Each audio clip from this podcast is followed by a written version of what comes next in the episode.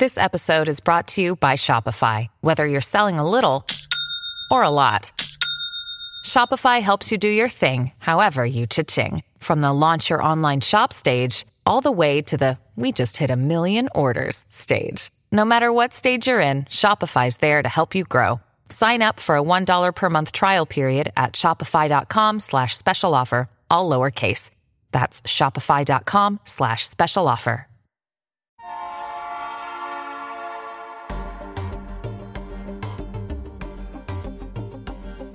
La Finanza Amichevole, il podcast che semplifica il concetto ostico della finanza per renderlo alla portata di tutti, curato e realizzato da Alessandro Fatichi.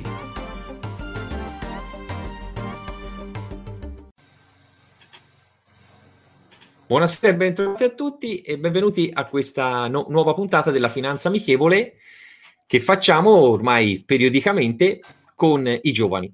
Stasera con noi abbiamo Lorenzo Francini, al quale cedo subito la parola per presentarsi e poi iniziamo questa chiacchierata insieme. Ciao Lorenzo e benvenuto. Ciao Alessandro, eh, innanzitutto grazie, grazie per avermi incluso in questo progetto. È interessante poter parlare di finanza con persone pratiche nel settore, ma anche a livello personale è una nuova esperienza. Io non ho mai fatto una diretta né sui social e poi gli unici, gli unici confronti che ho sono a livello universitario, eventuali orali. Quindi grazie per questa opportunità.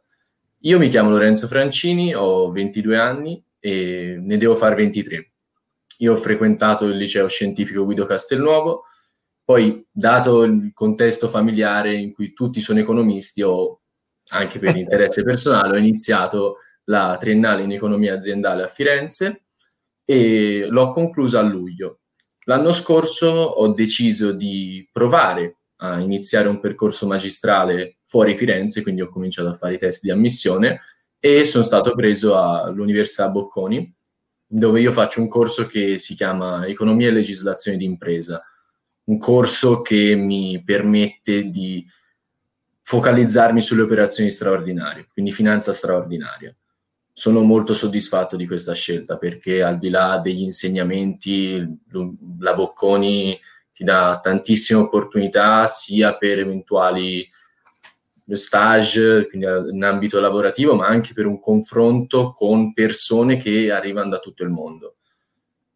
Avevo, avevo, piacere a fare un'esperienza a livello internazionale perché fino ad ora ho fatto esperienze brevi, sono stato in Inghilterra a studiare un mese, due settimane, quindi avevo deciso di fare uno, un Erasmus, quindi ho fatto domanda quest'inverno, chissà, chissà se potrò andare, chissà quanto, quindi questo, questo sono, questo sono io e quello che ho fatto fino ad ora.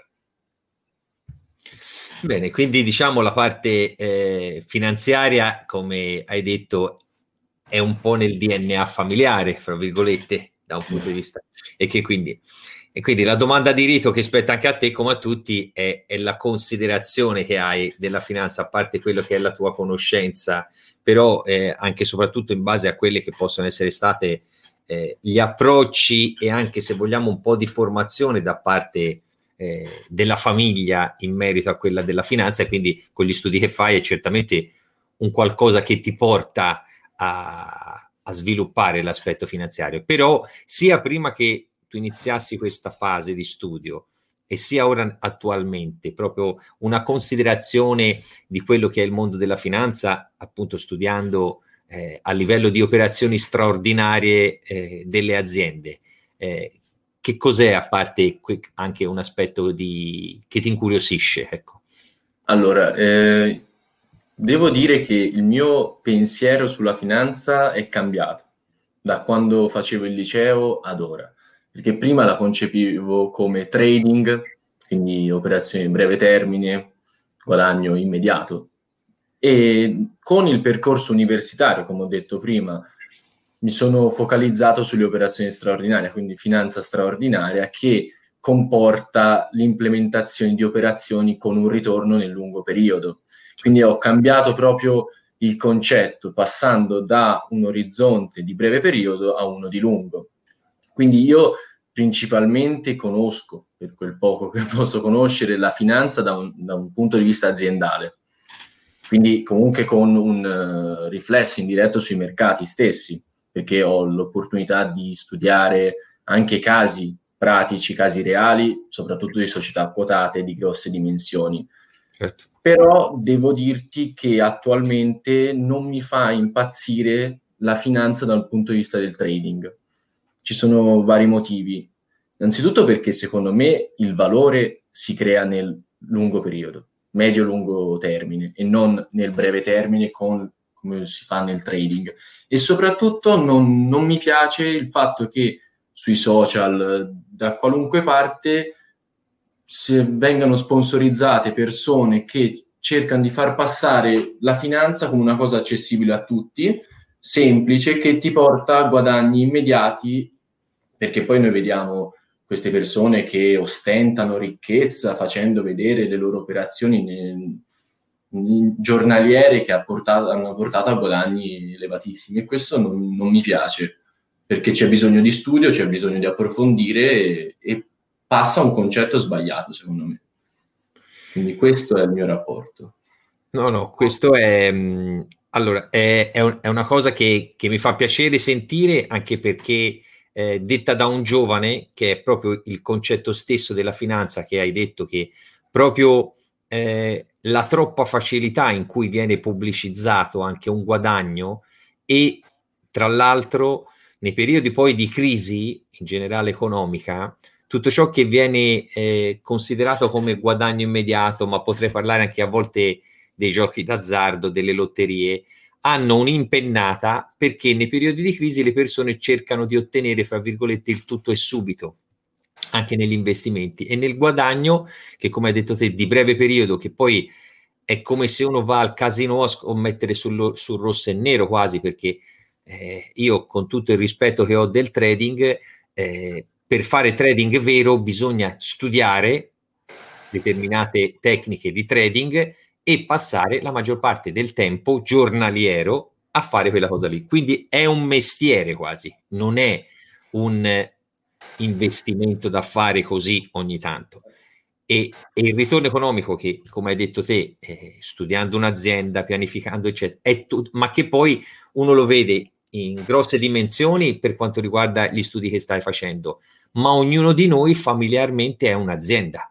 Quindi l'azienda stessa familiare deve pianificare un certo tipo di operatività e di, eh, diciamo, da un punto di vista proprio anche di quelli che possono essere gli esborsi economici.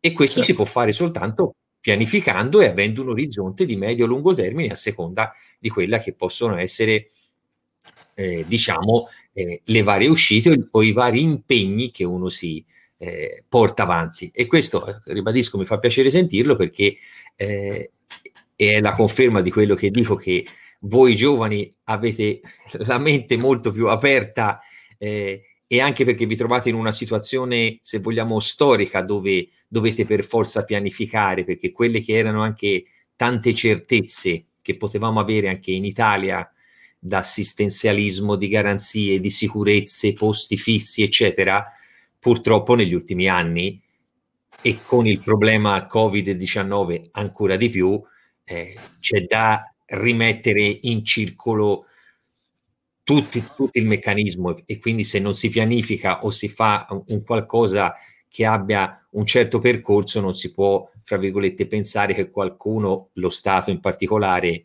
ci agevoli o ci appoggi più di tanto. Quindi certo.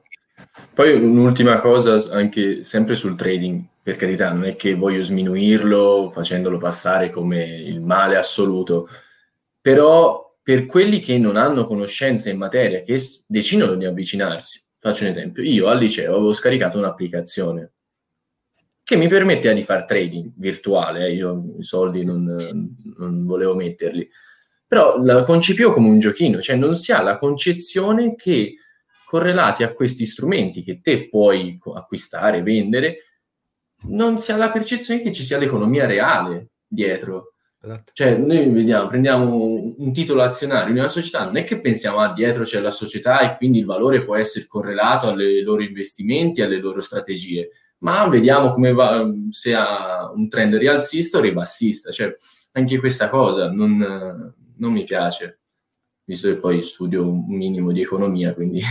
No, no, ma questo è, è, è importante avere questo pensiero e, e, trasmetterlo anche alle persone, ai giovani, eccetera, perché è questo proprio l'aspetto che anche mi viene da dire spesso, perché alla fine un certo tipo di finanza, perché la finanza è in ognuno di noi e la finanza riguarda la vita di ognuno di noi tutti i giorni, cioè non solo la, il mondo degli investimenti, ma appunto la finanza familiare, la finanza di un'azienda. Quindi è, è, che un certo tipo di finanza, che è quella anche che dicevi te prima, ha soppiantato un po' troppo l'economia reale. Quindi si guarda più un aspetto speculativo della finanza, o se la vogliamo anche definire un po', un po troppo creativa, rispetto a quella che poi invece è il, il riflesso sull'economia reale, quindi l'analisi di un'azienda che la devo vedere finanziariamente, ma devo vedere l'andamento economico di quell'azienda collegato poi al mondo della finanza. E questo secondo me in questo momento storico, ormai insomma, negli ultimi perlomeno 10-15 anni, questa finanza ha un po' troppo superato quella che è l'aspetto dell'economia reale. E è per questo anche che eh, nei momenti come possono essere questi di forte incertezza, di forte speculazione, i mercati finanziari ballano ancora di più, per usare un termine molto semplicistico, proprio perché c'è troppa finanza strutturata e creativa dietro, da strumenti derivati, strumenti a leva finanziaria, eh, strumenti, fra virgolette, troppo speculativi. Quello che stai dicendo te è, è è, la, è, praticamente il ritorno perché quando fa, anche fai operazioni di trading stretto su determinati strumenti, cioè non è che vai a comprare l'azienda, sei a fare movimenti speculativi, fra virgolette, ma non stai investendo nell'azienda.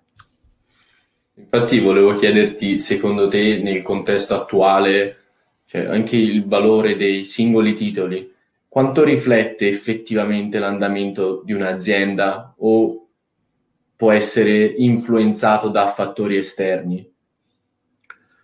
Allora, ehm, secondo me, allora, ci sono i momenti come è stato per esempio il mese scorso, quando ci sono stati quelle due settimane e mezzo particolarmente pesanti, dove i mercati finanziari sono eh, scesi brutalmente e, e, in maniera anche molto eh, irrazionale, se vogliamo, e hanno riportato le quotazioni a, a livelli che però una parte erano dettati, se vogliamo, dalla speculazione e dagli strumenti che si diceva prima, e dall'altra parte quello che poteva essere la previsione di una, di una forte recessione e che quindi le valutazioni di determinati, non voglio dire aziende, ma di tutti i mercati, compreso anche quello obbligazionario, quindi nemmeno quello azionario, risentivano di quello che poteva essere l'impatto eh, recessivo di quello che poi porta eh, l'effetto del coronavirus. Quindi, quindi, c'era stato un cosiddetto crollo su entrambi i fronti, infatti era molto più amplificato perché c'era il crollo speculativo e quindi strumenti speculativi o chi scommette al ribasso che tendeva a portare giù il mercato, crollo dovuto a quelle che erano le non aspettative economiche o la crisi economica generata da questo effetto virus. Il mercato nell'ultimo mese, 20 giorni, è rimbalzato perché rispetto ai minimi mercati azionari alcuni hanno recuperato anche un 10-15%. Quindi oggi secondo me ci possiamo trovare di fronte a valutazioni che sono più corrette perché scontano nei prezzi quello che, che è la crisi che ci aspetterà da qui ai prossimi mesi. È chiaro che se questa crisi dovesse essere più lunga o più forte, può darsi che tra qualche mese si possa rivedere un assestamento ult- a, a, un ulteriore livello di ribasso, secondo me. Perché ovviamente poi, se uh, prendiamo l'esempio dell'Italia, si parla che per il 2020 un calo grosso modo del PIL vicino al 10%, 9,50, 9,60, peggio di noi solo la Grecia. Sono previsioni. Se questo impatto questa chiusura dovesse durare, se si riapre, ma poi facciamo, aumentano i contagi e quindi si richiudono un'altra volta e quindi si rientra in una fase ristrettiva, è chiaro che l'impatto sulle economie sarà ancora più forte. Quindi ci sta benissimo che si possa vedere un ulteriore livellamento a ribasso. Viceversa, se invece si trova un medicinale contro la cura, se si rinizia a riprendere un po' di passo, si può vedere sicuramente un 2020 in forte crisi recessiva, perché è, è un dato oggettivo, però con un 2021 probabilmente di recupero perché si ritorna un po' o a, a convivere con il virus e anche economicamente a, a, a, rifare una ripartenza.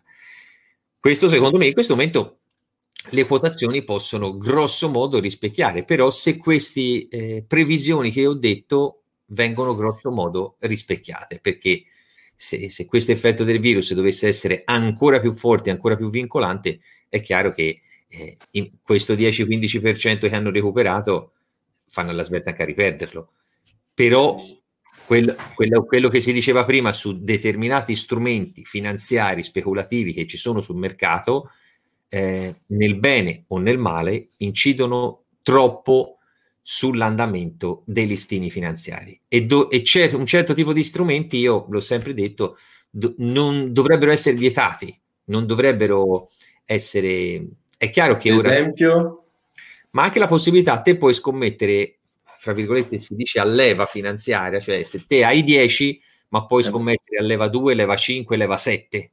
Quindi vuol dire puoi anche, an- ma puoi anche investire su una tendenza al rialzo o al ribasso questi strumenti sono strumenti che non, non rispecchiano un'economia reale o, o un'economia di una società, ma è semplicemente uno strumento cosiddetto derivato.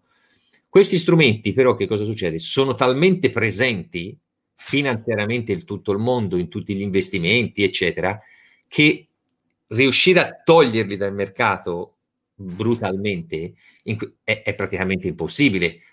Potrebbero essere tolti, fra virgolette, gradualmente, quindi anche questo aspetto della finanza, come è strutturato ora e come è stato strutturato negli ultimi eh, 15-20 anni, è complicato riuscire a riportarlo a come era negli anni 80, e cioè compravi o vendevi, sì, potevi anche su determinate tendenze, ma non c'erano tutti gli strumenti eh, finanziari derivati che ci sono ora.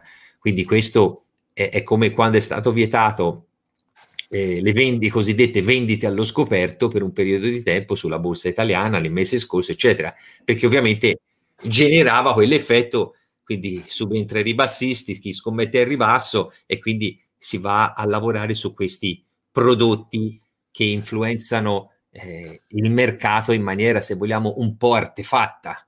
Quindi Vabbè e questo è chiaro, incide, va messo in conto e come dicevi te prima, è quando quindi quando andiamo a fare un investimento è bene porsi sempre un orizzonte di tempo che è di medio-lungo termine, valutando settori, aziende, eh, stati in una certa maniera, perché sono quelli che ci permettono di avere una visione eh, più logica e più giusta.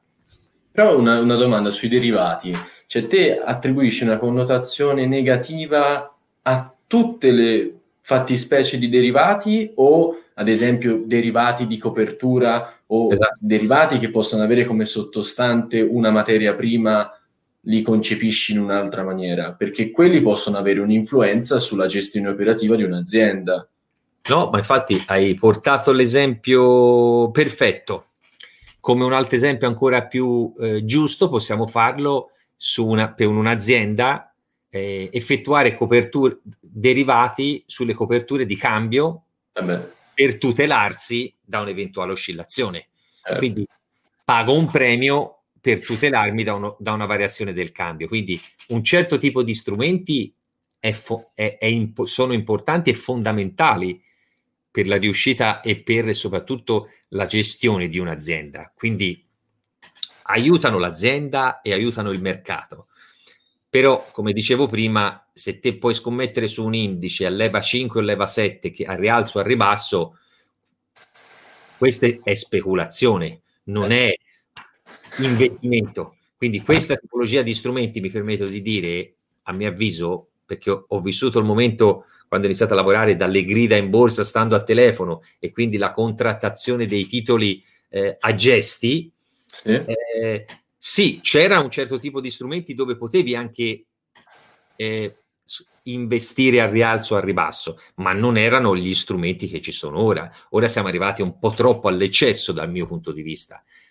E, e, e quella pubblicità che dicevi te prima su internet, le applicazioni che ci sono, sono tante applicazioni che ormai poi funzionano tutte in maniera automatizzata e quindi te investi, ma dietro c'è una copertura che non è spesso la copertura sul titolo fisico o sull'indice fisico, ma è su un prodotto derivato dietro a, a, all'indice o, o al, all'azione. E quindi io parlo prevalentemente di questa cosa qui. Tutto quello che riguarda materie prime, valute, eccetera, che servono per coprire o per tutelare quello che può essere un investimento di un'azienda per quello che riguarda la pianificazione dell'azienda stessa, que- quelli sono strumenti importanti e utili che che, che, rispetto a 30 anni fa, che non c'erano o c'erano meno, eh, a- a- aiutano. E quindi que- da quel punto di vista lì io sono favorevolissimo. Non sono favorevole agli strumenti che ti dicevo prima perché eh, è come... No, non è investire, è, è una scommessa, è una cosa speculativa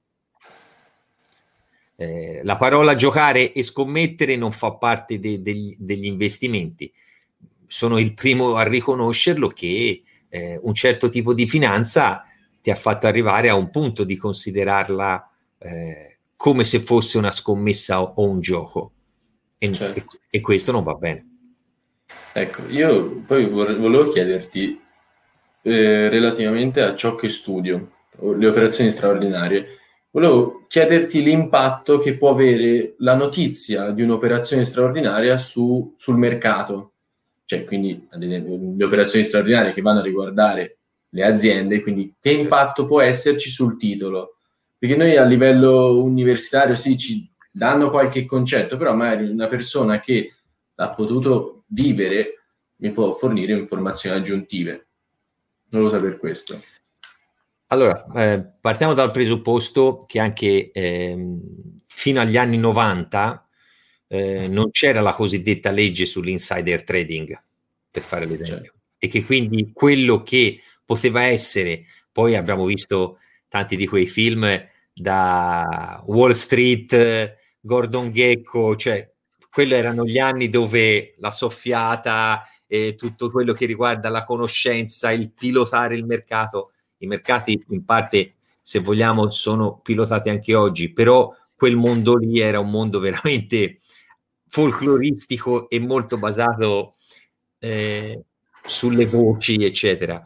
Però da quando è venuta fuori, soprattutto sia le, la legge sull'insider trading, ma tutti quelli che sono anche i vincoli per le persone che lavorano all'interno di una società, sia a livello apicale e, a scendere fino in fondo, perché quando lavori per qualsiasi azienda, se è un'azienda quotata o fa parte di un gruppo quotato in borsa, eh, hai dei vincoli ben precisi sia sull'investire in quella società, sia nel comunicare o poter parlare di notizie che sono riservate. E in quel caso lì, soprattutto anche per quanto riguarda eh, operazioni straordinarie di un certo tipo, di comunicare a qualcuno o anche a un semplice familiare che, che sia in ballo determinate operazioni che possono andare a influenzare il prezzo di quel titolo lì. E quindi eh, oggi ci sono tanti vincoli e anche gli azionisti stessi delle società, i proprietari, eh, hanno anche e soprattutto dei vincoli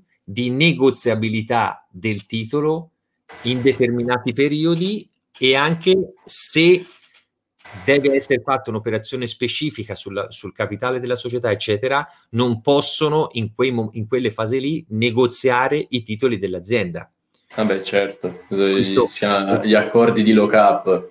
Esattamente, e quindi è, è un discorso che questo eh, ha migliorato la situazione, perché prima appunto abbiamo portato l'esempio di un film, ma che la realtà era in quel modo lì cioè non è che è un film romanzato, perché il primo Wall Street, eh, il mondo negli anni, negli anni, primi anni 90, eccetera, era, era, in quel modo lì.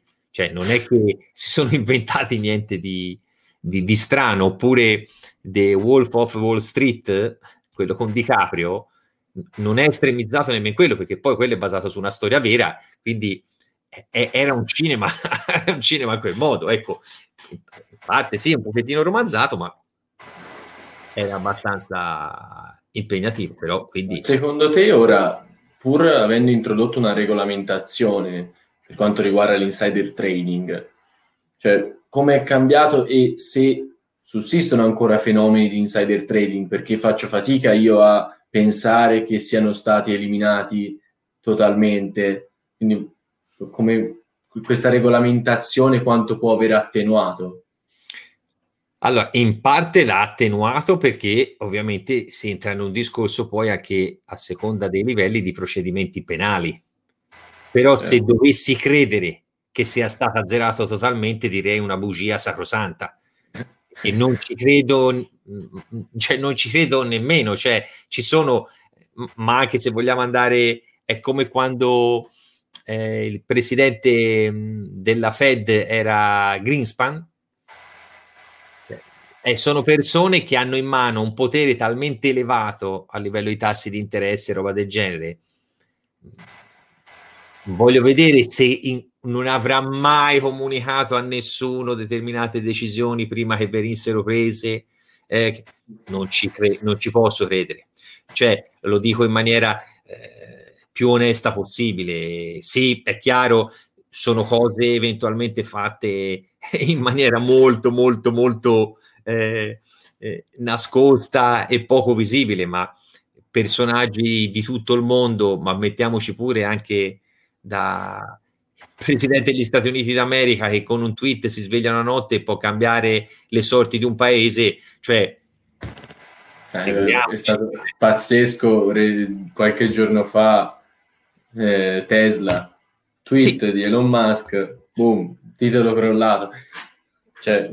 Non, ma come quando quello si alza la mattina e riparte col coronavirus eh, che dalla Cina hanno nascosto e devono mettere i dazi sulla Cina due giorni fa. E quindi i mercati riscendono e chi dice quello, qualcuno si sia riposizionato ai ribassi su determinati mercati? Cioè eh, difficile faccio, regolamentarlo faccio, a livello totale. faccio veramente fatica a crederlo ribadisco c'è una regolamentazione ora che eh, penalizza fortemente sotto tutti i punti di vista che determinate cose non possano essere fatte, che prima probabilmente negli anni 80, 90 eh, le persone che lavoravano anche per un'azienda quotata o, o, o a livello dirigenziale o dei dipendenti eh, quando ci poteva essere un'operazione che era in ponte la settimana prima iniziavano a comprare o a vendere titoli di quella società, cioè eh, era, era, quasi all'ordine del giorno o determinati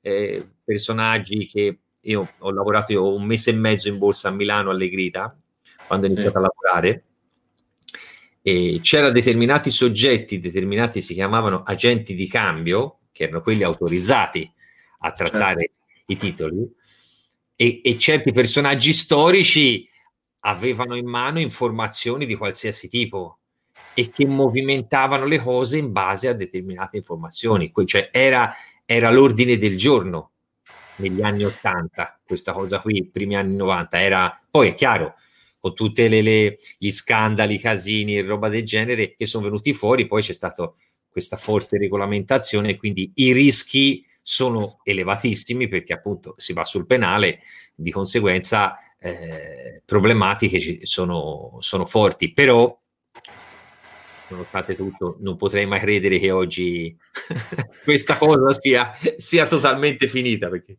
sarei, direi una bugia sacrosanta, perché non ci vedo. Un po' improbabile, un po' improbabile. Quindi volevo chiederti, eh, ora andando al di là di quello che posso studiare, ma introducendo l'argomento della, del risparmio gestito, cioè nel rapportarsi, re, relazionarsi a una persona, com'è che si va a comunicare il concetto che il lungo termine, medio-lungo termine è l'orizzonte temporale da prefissarsi?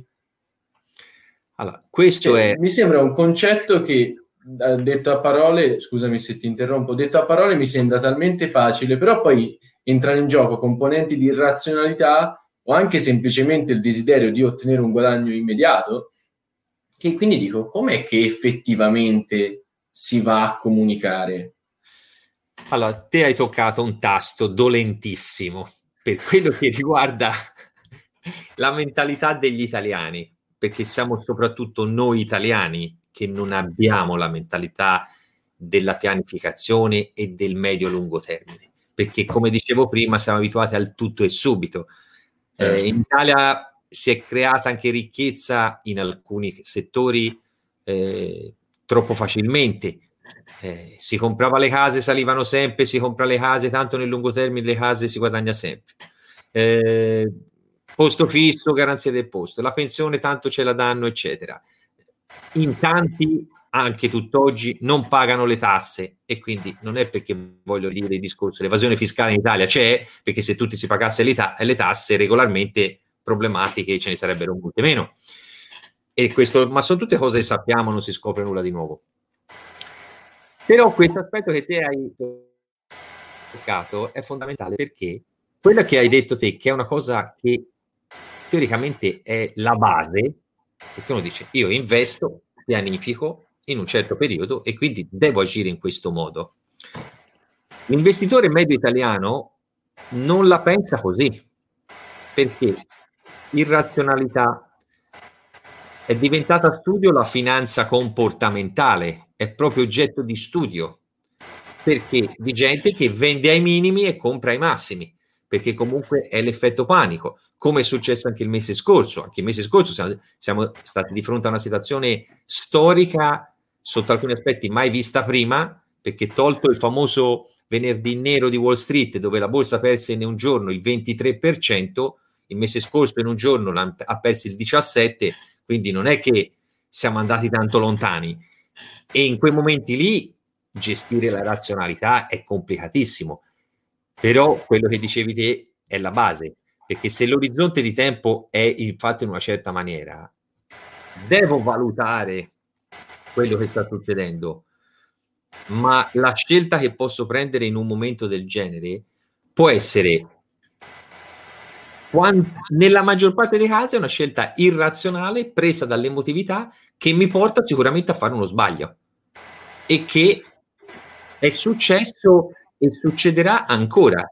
Però, grazie a voi giovani, uno lavora su una mentalità diversa, perché anche oggi le economie andranno male per un periodo, i settori andranno male sicuramente determinati settori, ma oggi, facendo una certa pianificazione, c'è da investire non di non aver paura a investire, perché la situazione anche a livello di prezzi, eccetera, è cambiata e se casomai c'è da cambiare i settori su dove investire, quelli che probabilmente fino a sei mesi fa erano meno sfruttati o quantomeno determinati settori che ci sono oggi che hanno meno possibilità perché cambia la nostra vita, no? Facciamo l'esempio stesso, eh, settore eh, dei trasporti aerei, delle compagnie aeree per un certo periodo di tempo ci sta che possano subire un contraccolpo. Settore delle automobili, eh, siamo tutti di fronte ormai più al concetto dello sharing, cioè di noleggiare una cosa se ne ho bisogno, dalle biciclette, dai computer, da, da, dall'automobile. Quindi, Parad- paradossalmente, ora parlare di noleggio con la Hertz che ha, ha rischiato di, di, di, fallire. E quindi, eh, però, sai, noleggi il bene. Quindi no, sto, certo, certo. Sto parlando di. Eh, io se vado alla Hertz noleggio, pago e utilizzo la macchina. Sto parlando del settore automobilistico, delle vendite delle automobili. È chiaro, il boom in quel settore lì forse lo si avrà quando ci sarà il passaggio totale a un discorso di alimentazione diversa, quindi potrà essere o l'elettrico o l'ibrido, allora ci potrà essere, però anche per quella eh, che sono le esigenze di voi giovani, come potrei parlare mio figlio che è tuo coetaneo, cioè mh, l'automobile, sì, se c'è, c'è, se non c'è uguale, cioè, mh, perché tanto poi in determinati posti mi devo muovere in treno piuttosto che in aereo o, e, ed avere la macchina me ne importa fino a un certo punto, perché cambia anche il modo in cui uno si sposta, tra virgolette, no? Perché poi parcheggio, in città dove parcheggio la macchina, cioè, arri- se, se, vado a Milano o a Roma, cioè, escludiamo ora che le città sono vuote, ma se no, vai in treno, prendi la metropolitana, giri, Cioè, chi me lo fa fare ad avere un'automobile per entrare in centro a Milano? Cioè, cioè io, io, io a Milano, io, cioè, ora che vivo a Milano, vivevo, io ho vissuto qualche mese, cioè io a Firenze mi muovevo, mi muovevo, sempre in motorino, mai preso un mezzo di trasporto. Da quando sono a Milano, cioè mi sembra naturale prendere il mezzo di trasporto, mi porta in quel posto in cui voglio andare, perfetto, ho un po' meno di libertà di movimento, ma non è un così grosso cambiamento. Ah, sono a tutte le ore ormai, quindi non è nemmeno... Sì, sì, sì E quindi eh, il, quello che si diceva prima è che per, per, per concludere che il concetto del medio-lungo termine è una cosa che teoricamente è, dovrebbe essere la BC e invece in realtà non lo è. Non lo è per, per, il, per quello che si diceva prima, perché è proprio ehm,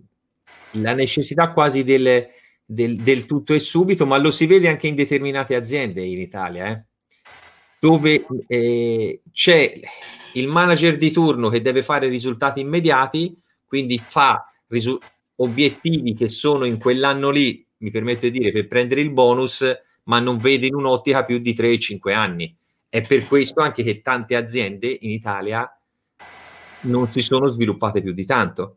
Perché? Perché l'asse manageriale è stato un asse manageriale miope o perché il manager stesso sapeva che dopo un anno, un anno e mezzo non sarebbe più stato in quell'azienda e quindi dice io cerco di fare il mio, cerco di ottenere il massimo per un anno e mezzo e poi dopo che cosa succede? Succede.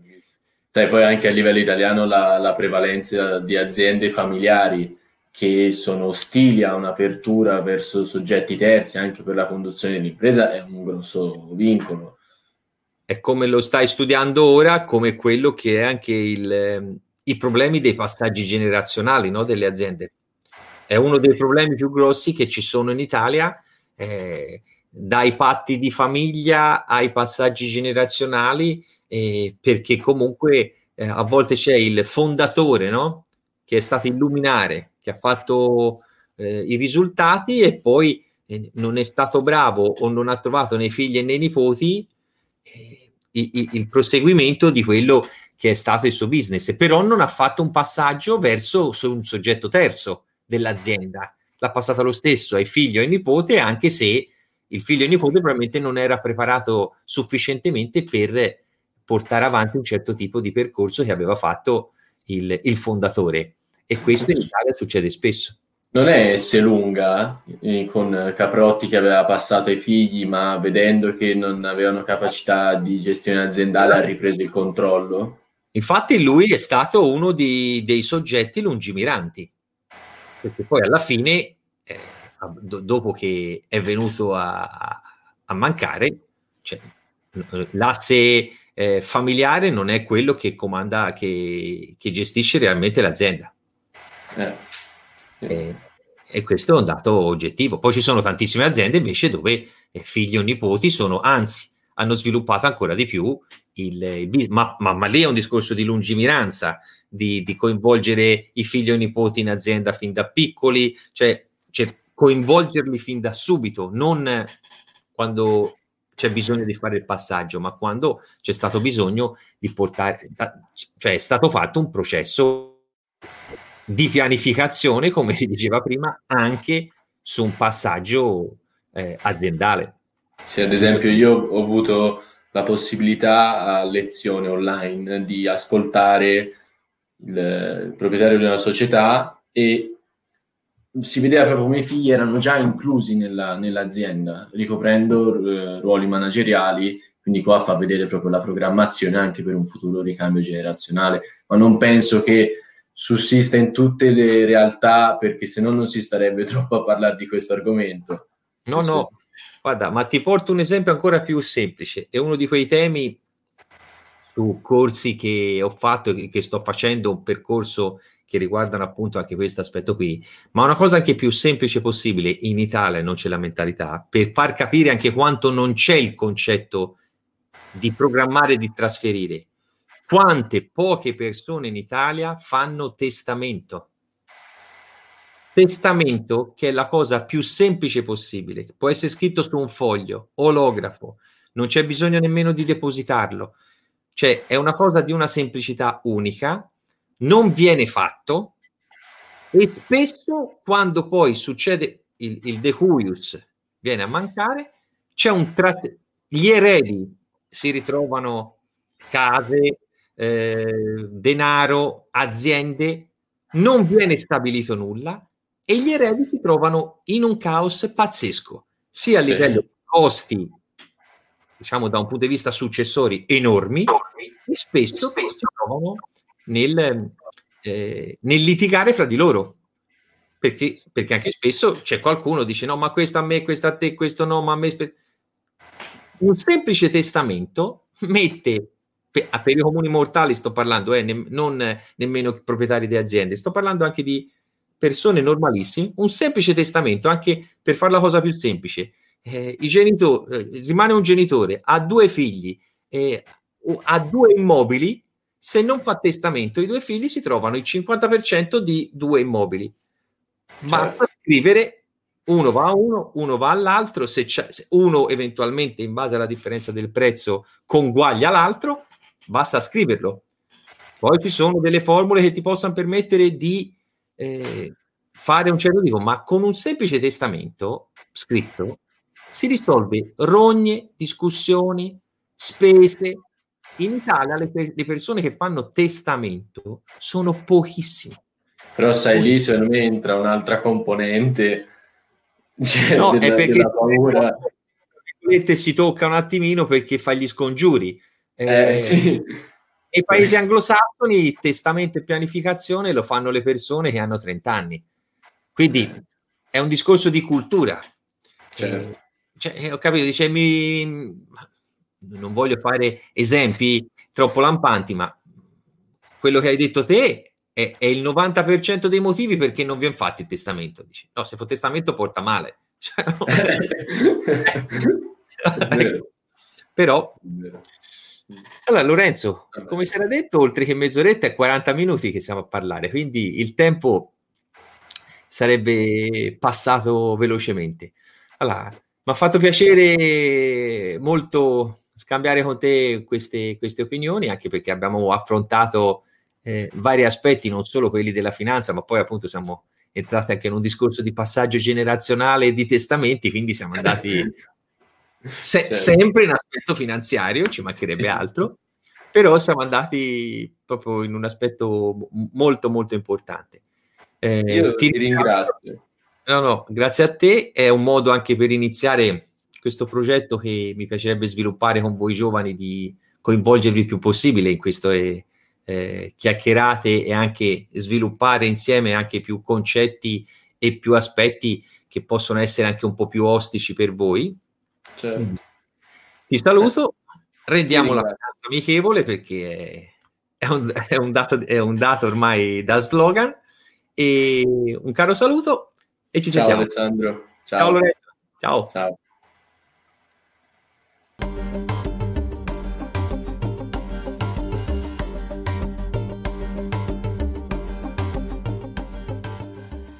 E adesso un bel caffè finito. Perché rischiare di rimanere senza caffè quando puoi abbonarti a Caffè Borbone? Prezzi vantaggiosi, costi di spedizione inclusi, tante possibilità di personalizzazione e l'abbonamento lo sospendi quando vuoi. Decidi tu la frequenza, la qualità, scegli tra le cialde e capsule compatibili e crea il tuo mix di gusti e miscele. Mai più senza caffè con l'abbonamento Caffè Borbone. Tutte le info su caffèborbone.com. Sotto costo 1 euro. Fino all'11 maggio lo Xiaomi Redmi 12 con tripla fotocamera da 50 megapixel è tuo a solo 149 euro. Perché 1 euro batte forte sempre.